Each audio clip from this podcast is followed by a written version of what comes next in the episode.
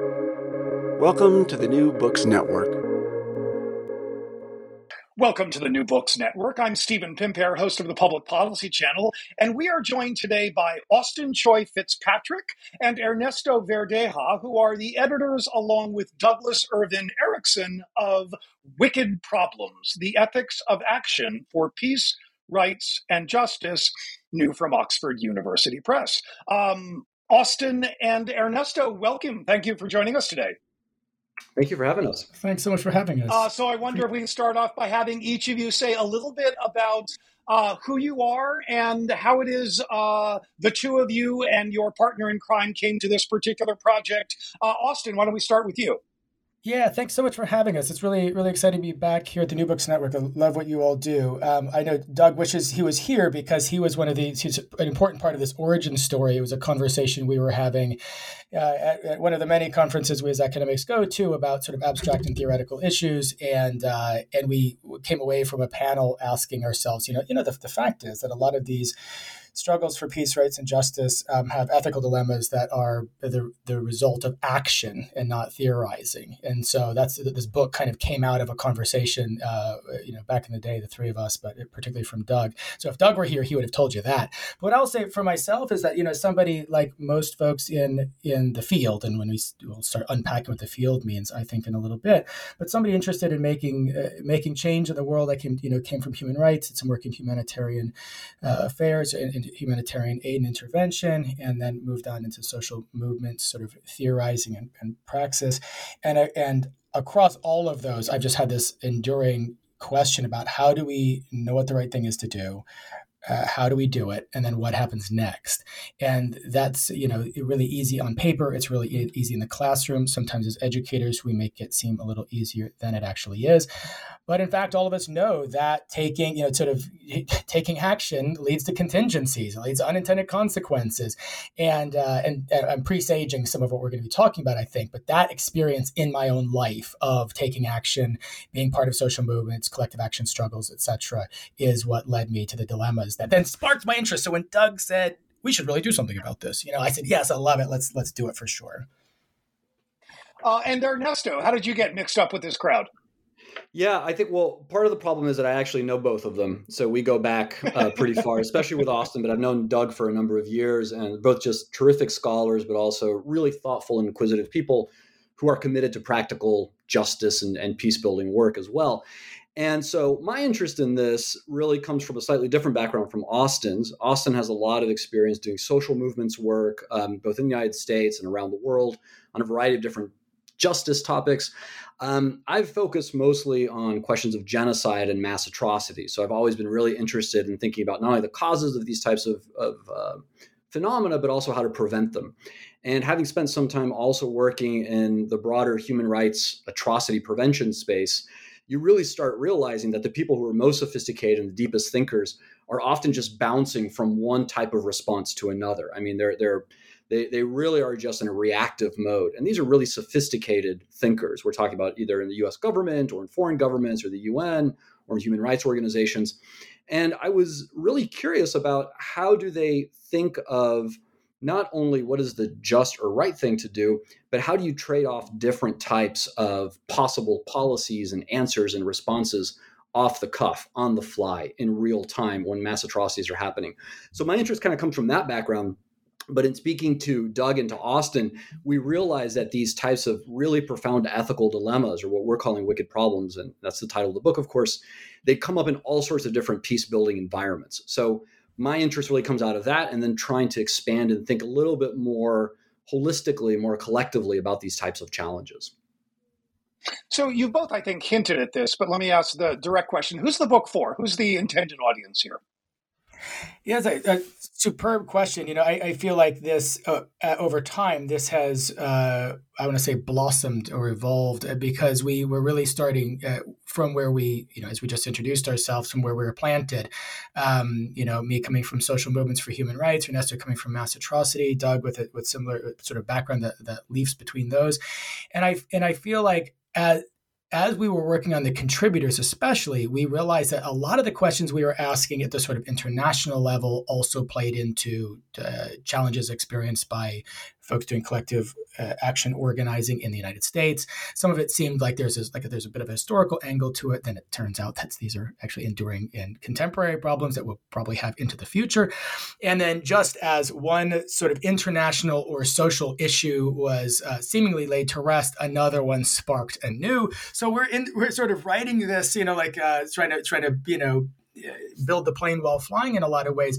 And it led to not how we started, but where we really have ended up now as the book is about to you know is about to hit the hit the market with a sense that it's it's for anyone interested in explaining and un- better understanding how to make social change in the midst of the space that they're trying to change. Now, what I just didn't say was it's for activists or it's for progressives or it's for it really is the dilemma here is if we see the change, you know, we if we're going to be the change we seek in this world and we see that opportunity and then we look into the sort of skill individual skill sets we have the organizations we're part of or the larger milieu we're in and then we take action. This really helps us ask bigger questions about what's next and and, and sort of the complexities that come out of that. So this is a sort of a, tr- a tr- I hope it's not a trite answer but it's the true one which is that this is for folks who see themselves taking those steps into social change for the first time or standing and reflecting on you know sort of the action they're in the midst of or or have just taken. And i really i think that's a that's a left or a right thing. It really is a sort of an academic thing but it's also a practitioner thing. And maybe ernesto you can talk about the range of folks we've got in the book because i'm speaking as sort of a you know scholar maybe a little bit of an academic and maybe a little bit of an activist. I don't know. But we really started playing with some of those identities and roles when we were inviting contributors. So there's you know all of these contributors in the book. I don't ernesto you want to maybe say something about that? Yeah. Yeah, that's, that's right. I mean, let me add just kind of a few points to this, and then I'll, I'll maybe say a little bit about how the book is structured and the types of folks whom we invited to join us. Um, but I think one thing that is particularly interesting and, and frankly kind of neat about this book is that we decided to avoid writing just another academic book that focuses on one particular issue in a narrow and deep way. So, say, what are the ethics of using military force in humanitarian interventions? There's a ton of book on those uh, on those topics. Um, or, for instance, investigating what are the nature of moral actions in the most abstract way of thinking from kind of a philosophical background for the purposes of thinking about how to advance justice. There's a whole sophisticated scholarly literature on that. But a lot of those types of topics are either uh, a little bit divorced from empirical reality. So they're kind of disconnected and kind of thinking through how to connect that to real practical challenges is left a little under thought, underbaked. Or there are a lot of books that, again, focus on these narrow but deep um, types of topics in, in a kind of very focused way, in a very stylized way, but they don't really give us much of an insight or set of reflections more broadly on the nature of ethical dilemmas in peace building work. So we really wanted to do something a little bit different. Um, many of the contributions, in fact, all the contributions are relatively short. They're easily readable, they're pithy, they're punchy, they deal with real concrete challenges, but they also generalize out of that to think about the nature of these really profound ethical dilemmas or wicked problems. And just to give you a sense of what that means, the book is constructed broadly along kind of three main areas. And we have scholars, practitioners, and uh, full time practitioners who've contributed across all these three areas. The first part of the book focuses on the question of violence, one of the most vexing and long-standing questions in peace building. When, if ever, is it appropriate to use violence in order to respond to some kind of injustice or some kind of harm? And we have a number of contributors there that deal with this question. It's really, I think, quite frankly, really provocative. We have, for instance, one contributor who starts off, Tony Gaskew, African American former police officer, now a, a, scholar and academic himself who talks about how the ethical dilemma in the use of violence is not whether violence should be used um, for the purpose of advancing social justice, but the ethical dilemma is for white Americans uh, to deal with the fact that Black Americans have a fundamental right to use violence to defend themselves and protect themselves against state repression. So the book starts off with a big bang, um, and I think it's a it's a really interesting and provocative piece. We also have some other contributions in there from Liz Theoharis and and Noam Sandweiss Back and Kirssa Cline Ryckman and Ashley Bohr, who also explore these issues of how to balance questions of the uses of violence or nonviolence in these, these types of scenarios. So, broad range of contexts, but really kind of exploring that question of violence. That's the first part. There are a couple of other parts to the book. The second part is on leadership and organizations. And um, Austin's going to be able to say a lot more about that because he really was instrumental in bringing together some of those contributors. But it really looks at the ways in which leaders uh, in social movements, activism, try to navigate difficult questions of you know, should you be more reformist? Should you be more radical? How do you make alliances with certain groups? What are the trade offs in all of this? So there's a whole cluster of, of um, contributions there. And then just really quickly, lastly, there's another section where we focus on questions of what we refer to as systems and institutions. So we're looking at more organized actors like states or international organizations. And that involves everything from atrocity prevention to the use of sanctions to thinking about how to deal with states in the context of negotiating um, peace and justice efforts. But Austin, you can probably say something about the kinds of contributors. I think what you just what you just said is it's for everybody. Is that what you just said? I think that's I, I did say for. It's for everybody. detecting a theme. This is yeah. good for the marketing people, right? But we, I mean, there was we, no one for whom this is not an appropriate text, is what I'm getting. Yeah, no, but Steve, I mean, actually, you make, you know, I mean, it is kind of funny, but you make a really good point. You know, the, the idea behind the book was we didn't want to just write another book for fellow academics. Um, there's a scholarly apparatus in there, and there, it's all that stuff is there, and you know, there are citations, et cetera but it really is meant to engage a much wider range of readers and people who are dealing with these types of practical issues or want to kind of be able to explore it in, in, a, in a more thoughtful way. Sorry, Austin, go yeah, ahead. You know, no, so now that I've said that this book is for everybody, let me say that, you know, one one group I have in mind in particular who I'm going to hand it to is people who think that change is easy and that the next steps are obvious because the cause is just. I may agree with that, but that doesn't help us together unpack what we should do next. Once, you know, action is engaged, and these are fundamental lessons from, you know, any any struggle, you know, violent, nonviolent, politics, relationships. These are like familiar struggles. But uh, you know, often find and you know, we're all teaching in in you know schools focused on, you know, peace, rights, and justice, the three of us as editors, and we come in, you know, we, we have students who come in with uh, a head full of steam, and rightly so and what I don't want is for that head of steam to sort of dissipate on first contact with uh, the real work. And the challenge is, uh, you know, that the question, that the, you know, the the book is trying to invite us into this reflection, not of, oh, here's a stone wall you'll hit, but here is a kind of like complicated equation that requires to sh- us to show up with our best selves and not necessarily our best intentions. Well, I don't mean to put those in contrast, but actually it, it require us to think dynamically uh, in the moment we're in. And I, and this is, I'm just echoing Ernesto here, which is what I do most of the time. It, the fact is that that's not something that's in a textbook. That's more of a of a of a, way of being, and it's easy then to look back with experience and say, "Oh, well, that's not how it's done." But that's not how the future gets made. The future gets made by you know people with uh, you know head full of steam and with moxie and you know vim and vigor, a whole bunch of old words for enthusiasm. So this book, I really hope, and now now I'm trying to now I'm saying, you know, it's for people who want to make change. That's my final answer. Okay, I'm gonna I'm gonna mute myself now. That's my final answer. So I mean, jumping off from there, one of the, I I uh, spend a lot of time uh, teaching and speaking to audiences of social work students and social work practitioners, uh, almost exclusively in the domestic U.S. context. Uh, but that resonated with me so much as I was working my way through the book, is that it it really is sort of the the the attention to the urgency and importance of these issues and sustaining energy and passion without being naive about the obstacles and the challenges and recognizing that if you are not thinking strategically, not just about the organizational challenges, but the real live ethical dilemmas to which there are not easy, obvious, simple, well, of course, the moral thing to do is X, right? These are, are in many instances, lots of case studies of situations in which there isn't an easy, obvious answer to say, well, this is, this is, uh, what you should do and how you should do it. So let me use that as an opportunity to burrow down before we turn to section two, touch just a little bit more on on that first section um, and and Ernesto, you anticipated one of my questions, which was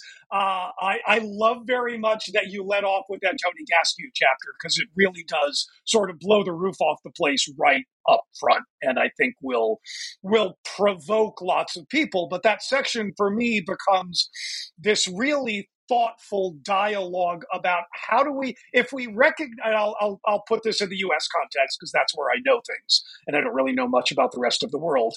Um, that we inhabit a moment in which formal institutions of US politics and policymaking are fundamentally broken in many, many ways. Um, and that um, if we are going to learn lessons from history, among other things, it is mass movement activity that right now is probably the most viable means of disrupting those broken systems and creating space where we've got more uh, uh, uh, democratic politics that results in policies that serve more people. So, in thinking about sort of the debate in section one between violent and nonviolent movement activity, and you know, to speak crudely, first chapter is sort of making the argument for violence, the second chapter making the argument against violence, the third chapter saying, well, there's there's maybe it's a little bit of both here, right? I was thinking about uh, Black Lives Matter movement, right? So we've got arguably the most widespread and sustained movement activity in all of recorded human history that had at its centerpiece reduction of policing as a means of social control and violence inflicted upon people. And here we are after that movement, largely nonviolent movement activity, uh, increasing police budgets rather than decreasing them. So that's that's an un, un, unbearably long way of saying how do you using that section of the book think through how do we make sense of that? Should we should we retain this commitment that a lot of movement activists have for nonviolence as a principle and as a strategic lesson about being most effective? Or is the work that tells us that nonviolence is most effective largely looking at international context? Is it possible that that's wrong and we need to expand our notion of what's moral and acceptable in the US? So, with apologies for the length of that question, who wants to dive in? No, I mean, and, and, you know, the question just it has so many different parts to it. It's such a rich question, and I think it deals with such a pressing ethical set of challenges that we're all facing right now, you know, particularly in the United States, which is the way you framed it. Um, so, first of all, I wouldn't speak for the contributors themselves. I think it's actually worth looking at their contributions, and you can see how they not only make different types of arguments, but they marshal different types of justifications for their arguments because they're they're dealing with different dimensions of this big cluster of questions, which is really one of state repression and structural injustice or structural violence. And by that the latter i mean just kind of you know the systematic marginalization of people economically and socially and, and politically. Um, i think it's a really hard question because it partly depends on how one dives down and frames a specific question. In other words if one is focusing on police brutality and police repression in the united states which is of course a defining feature of of contemporary american politics then one focuses on that kind of that sharp end of state policy, right? It's the really sharp, pointy part. And what do we do about that? But if you take a step back, so that would be, for instance, Tony Gaskew, who makes this really, again, this really provocative and I think fascinating argument coming out of the Black radical tradition for saying that Black Africa, African Americans, Black Americans have the right to use force to defend themselves against the police. It's a constitutional right. It's part of the heritage of what it means to be American, and it's the right of that particular community. A different way of framing the question, though, is to say, look, there's deep, there are deep structural questions and deep structural injustices at play here, and we see that in the piece by Liz Theoharis and Noam Sandweiss-Back, where they talk about the focus on ending poverty, and for them, it's really an issue of poverty and and systematic harm and injustice that needs to be addressed these other types of violence are symptomatic of that. Um, and they make an argument that if you don't include a wide swath of people in a kind of a sustained social movement effort, you're not going to have any change. It's both a, a, normative or moral argument, but it's also a practical argument. I mean, they do make the point basically that alternative approaches, which rely primarily on violence, don't really work very well.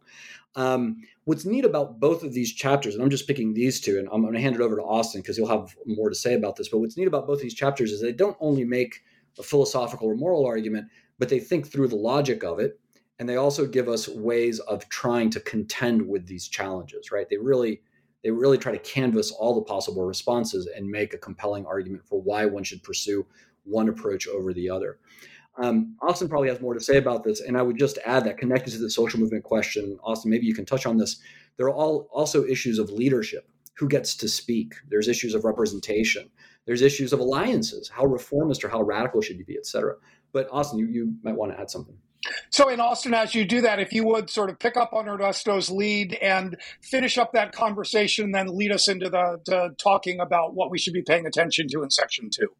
Yeah, we're like reading each other's minds. That's perfect because I feel like this uh, this question invites, and I'm just you know repeating what Ernesto said, invites reflection at a couple of different levels. And in the second section, really invites us into the perspective of leaders as they wrestle with the mantle they've been given or chosen, or or the, or, or if it's a horizontally organized sort of or, you know a space, you know the, the mantle that's somehow shared collectively across the. This is a really complicated set of, of puzzles when it comes to who's going to lead, and what are they going to lead, and for what? And you know sort of how how, how and for and for which ends. And Ernesto just pointed out the complexity the, sort of the, the multiplicity of ends and the complexity of ends. And I think that just to zoom all the way back to that your question Stephen you know the first thing I'm thinking of is like well what everybody's rowing towards is a fundamentally different understanding of what it means in this country, let's say, to be American. It means it's something that looks much more like inclusive uh, inclusive care because one is here, not predicated on class, race, gender, uh, other other identities, or citizenship, which is ultimately the human rights train has tended to stop at the second to last station, which is of course citizenship, rather than going all the way onward toward something that looks more like uh, you know fundamentally protected, um, you know, sort of rights and, and, and opportunities. So that's that that's of course where my mind went was like you know this is gonna it's gonna take a revolution is where my mind went. But back to section two, so leadership in organizations was this the section we put together when we started realizing that a lot of these dilemmas were not necessarily just tactical and strategic, this exchange we just had about violence, but we're also about identity and representation in the form of what kinds of people are leading what kinds of organizations and whether or not leader is the right verb there. So, just for example, I was so happy that she was able to do this for us. Um, Minh Dang, who's a, a colleague uh, at the University of Nottingham, pulled together this piece called The Paradox of Survivor Leadership, where she wrestles with what does it mean for survivors of uh, exploitation to run a survivor network in solidarity with other survivors in the teeth of public opinion about their survivor status. And not just public opinion, but movement colleagues who should be coming along with us in the struggle who misidentify what it means to be an ally. And then you know this, the, the next chapter of that is is Dan Myers who wrestles with al- the question of allyship itself. So if we're actually you know uh, aligning ourselves in collective action struggles for let's say underrepresented communities, who can be in leader in positions of leadership? Is it only folks who actually come from within the within the movement and are actually have the collective identity that's part of the struggle and the struggle's demands, or can we represent as proxies for others? And that's not that's a sort of now we're, we're not talking about grand strategy here. And we're not you know we're actually talking about was sorry was that about tactics or was that about identity? Or are those two things somehow you know intersecting in really in really sort of complicated and sophisticated ways? And i'll just maybe i'll just mention one more you know sort of chapter here which is uh, alicia sanchez gill who runs a a uh, fund for community organizing and grassroots organizing in the wake of Black Lives Matter. She went and curated for us all of these uh, voices from grassroots organizers that are about uh, sort of horizontal leadership strategies, intersectional identities, uh, organizing when success sometimes short-term success can look like like medium-term to long-term. Did we do the right thing? Sort of questions about whether or not that success led to the outcome that the movement desired, and getting that takes us all the way from these kind of like abstract uh, and sophisticated but abstract ideas about tactics all the way to the point to the eye the view of folks who are operationalizing them in the midst of their own lives and asking, is, is this working? And, and am I am I the right person? And what happens next? And so I, I really like the way that the book and in, in some ways this conversation goes from these big, big, big questions all the way to the point where somebody's got to do it. And then and then and then feel a certain way about it, talk a certain way about it, tell stories about it so that it can turn into something new or something different. Was that did that work? Do we need to tweak it? And all of that happens in, in real people's lives in real time. And I'm so grateful that the that the activists and organizers who, who who contributed here were able to do it in such a way that we can but really I feel like step you know see I don't know say step in their shoes but like you know pull us alongside them and try to explain to us some of what what that looks like to, to them. And and you know one of one of the things that that I, I particularly appreciated about the the the work in that section is the the the making evident all of that stuff that often when you're when you're in the midst of an organization and you're trying to do whatever the organization does you may be confronting these very kinds of dilemmas but depending on where you are they may not be they may be all happening sort of at this subterranean level right uh, that that you're you're not really conscious of them, you're not thinking about them, you're not thinking through.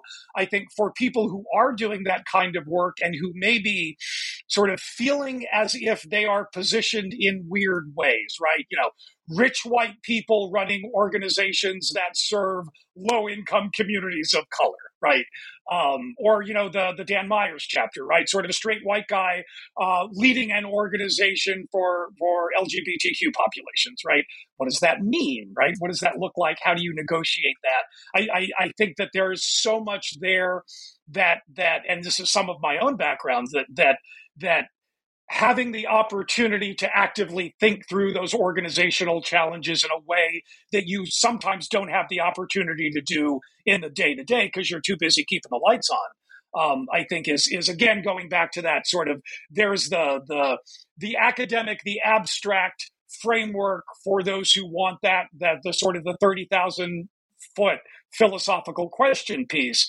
But then there's also the what the heck does this mean on the ground? Yeah, go ahead. Yeah, go ahead. Uh, just uh, really Austin. briefly. I mean, this is uh, these are the chapters that I've had the most fun assigning to my students and saying, okay, now you saw the conundrum. What's the solution? And it turns out you've got to workshop it. You can't just you can't off the cuff it, right? And that's and that, I really love how that that the complexity that invites you know sort readers into. Yeah, no, that's that's a very good. Yeah, go ahead, Stephen. No, no, I was going to go ahead, Ernesto, and then we'll tip on to section three in our last few minutes sure. or so. Yeah, just as a final point on this, and this is kind of round off what Austin was saying. Um, one of the really things that were neat things about these contributions uh, is that we were able to bring people who are in fact leaders in a number of different LGBTQ efforts and women's rights efforts, and they're they're basically leaders in these types of social movement organizations so they can speak to us quite a bit about this issue of navigating identity, but also how to make alliances, thinking about the use of resources, and how to work collectively with others. So it's in that sense, the contributors cover a wide range of people with a wide range of experiences, which is kind of neat. But um, I can also say a little bit about part three, because I think part three really shifts, yeah, it shifts gears quite a bit for the book. And in that respect, it's it's an attempt at trying to give us um, some sense of kind of a wide focus or a wide inclusive lens or approach to this question of wicked problems. So, you know, whereas the first two sections, the first one's about violence, and the second section has a bunch of articles dealing with systems institutions, or I'm sorry, with um, leadership and organizations. It's this third system, this third section that deals with systems and institutions. And what we mean by that is looking at the way more formalized actors deal with these types of ethical dilemmas and also how to actually contend with them. So we have chapters, for instance, that deal with the law, thinking of the law as institution. Under what conditions does one resort to the law in order to advance human rights, and other conditions do you respond kind of critically and push up against the law? And we start off with a really neat chapter by Deena Hurwitz, who deals with these dilemmas in action as a lawyer herself, as a human rights attorney. So this isn't just an abstract question, but she's someone who works in Israel and, and, and Palestine, the occupied territories. So how do you negotiate these things? We have um, chapters from, for instance, from George Lopez and Beatrix Geaghan Breiner, who deal with the issue of sanctions. Governments love to pass sanctions against opponents, against enemies. But what are the responsibilities when you pass those sanctions? What obligations do the sanctions uh, enforcers have to actually help that society rebuild provided it's actually met its concerns. We know a lot about the impact of sanctions, but we don't talk a lot about the consequences of sanctions post conflict or, or, or post authoritarianism, let's say. Um, we have a couple of other chapters that also deal with these big actors, whether states or international organizations. One of my colleagues here at Notre Dame, uh, another colleague of mine, Laurie Nathan, deals with the question of effectively how do you negotiate with armed actors to bring about the end of armed conflict? So think of rebels and guerrillas and the state. Um, to what extent do you give them what they want so they'll stop fighting and killing people, knowing that that can also include having to give them some degree of impunity? So it's the challenges over impunity, right? These challenges over mediation. And Laurie, like a lot of our contributors, is someone who is not only has a scholarly background, but he's he's a serious practitioner. I mean, he's been working in South Sudan and many parts of Africa. He's worked in parts of Asia. So he has a lot of experience dealing with these types of questions. Um, and then we also have some interesting work on transitional justice um, and a final set of chapter or a final chapter that we have that deals with the hard, tricky question that doesn't get enough attention, which is how do you teach students who want to go into peace building and human rights work to contend with these questions. And Austin's already talked about it. This isn't a blueprint. You don't don't just you know read a set of guidelines, but how do you actually think about being exposed to these types of questions and having to do the hard work of reflective practice, as they sometimes call it? Austin, you probably have more to say about this, though. You know, I, I guess I guess uh, part of just hearing you, you say this, Ernesto, and, and, hearing these, you know, we've, we've done this sort of like flyover of these three sections. And it got me thinking about the fact that the, the through line that runs through these, and this comes all the way back to Stephen, your question at the beginning, like, sort of, how do you guys, you know, who are you and how did this get started? That's that old Studs Terkel question, you know? And it's like, and, and what got us started is this sense that things that are, that sit in different sections of the library are right next to each other in our own lives.